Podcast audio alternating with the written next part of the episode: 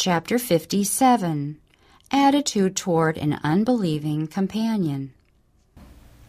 Should a Christian wife leave an unbelieving husband? Letters have come to me from mothers relating their trials at home and asking my counsel. One of these cases will serve to represent many.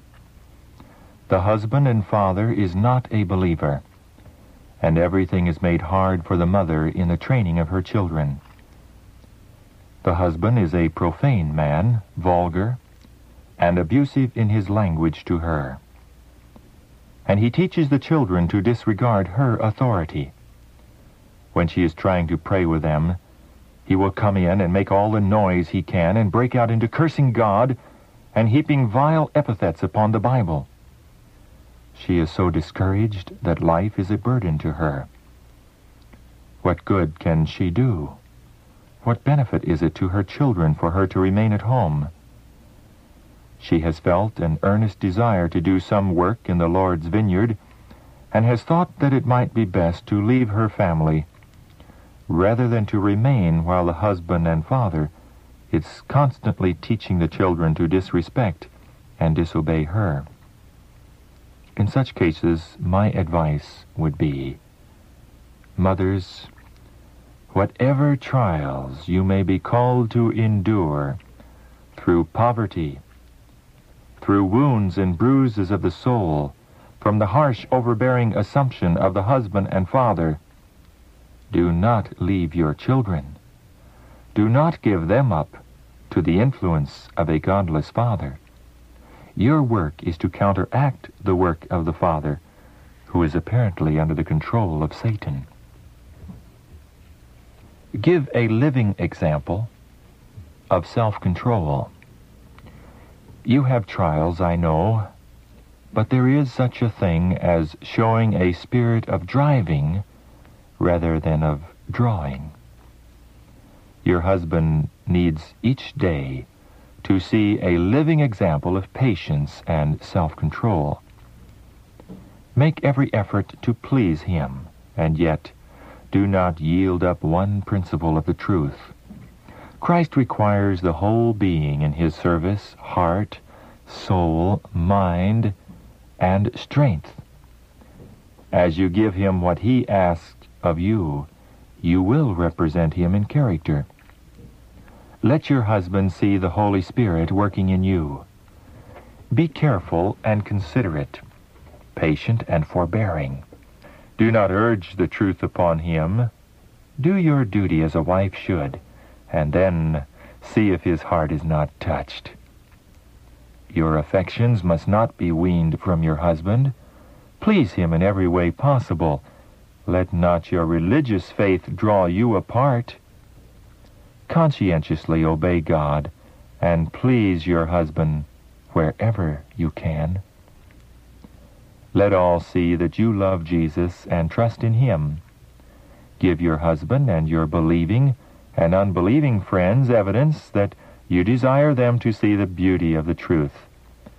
But do not show that painful, worrying anxiety which often spoils a good work. Never let a word of reproach or fault-finding fall upon the ears of your husband. You sometimes pass through strait places, but do not talk of these trials. Silence is eloquence. Hasty speech will only increase your unhappiness. Be cheerful and happy. Bring all the sunshine possible into your home and shut out the shadows. Let the bright beams of the Sun of Righteousness shine into the chambers of your soul temple. Then the fragrance of the Christian life will be brought into your family. There will be no dwelling upon disagreeable things, which many times have no truth in them. A burdened wife counseled to keep cheerful. You now have a double responsibility because your husband has turned his face away from Jesus. I know it must be a great grief for you to stand alone as far as the doing of the Word is concerned, But how knowest thou, O wife, but that your consistent life of faith and obedience may win back your husband to the truth?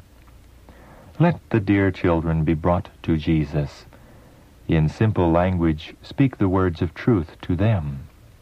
Sing to them pleasant, attractive songs which reveal the love of Christ. Bring your children to Jesus, for he loves little children. Keep cheerful.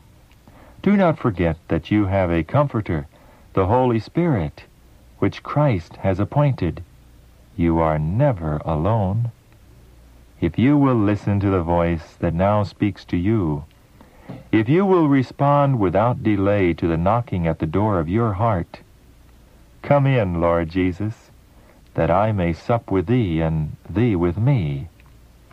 The heavenly guest will enter.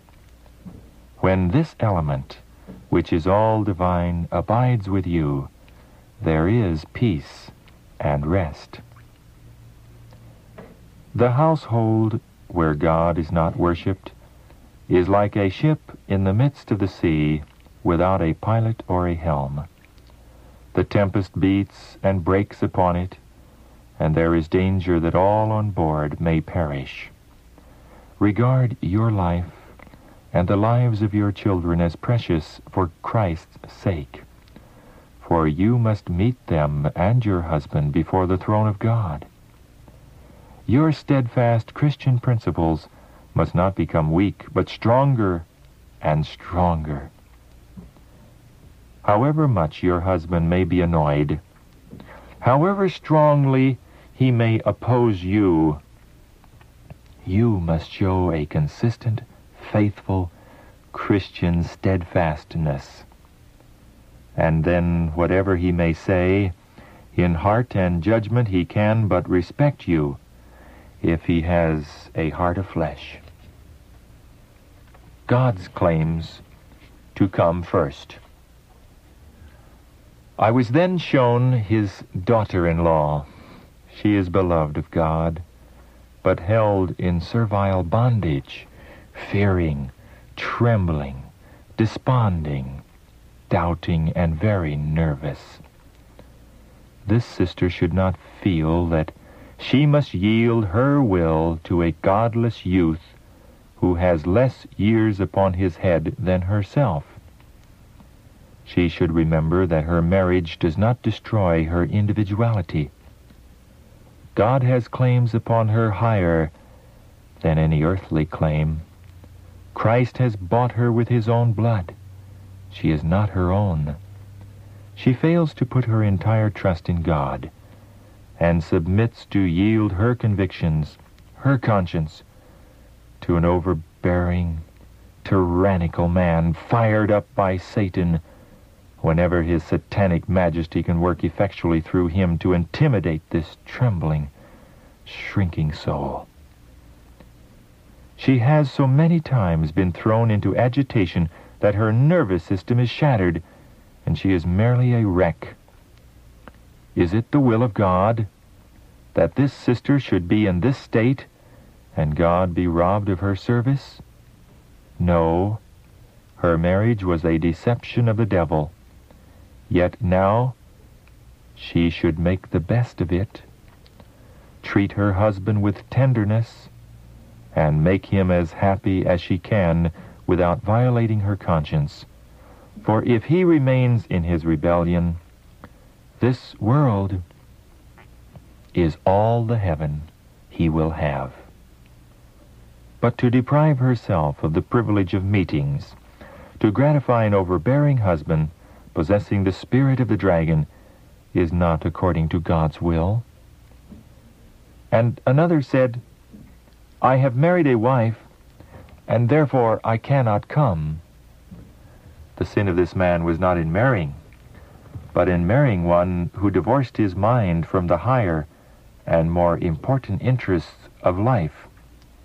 Never should a man allow wife and home to draw his thoughts away from Christ or to lead him to refuse to accept the gracious invitations of the gospel. Better save part than lose all. Brother K. You have had many discouragements. But you must be earnest, firm, and decided to do your duty in the family and take them with you if possible. You should spare no effort to prevail upon them to accompany you on your heavenward journey. But if the mother and children do not choose to accompany you, but rather seek to draw you away from your duties and religious privileges, you must go forward, even if you go alone. You must live in the fear of God.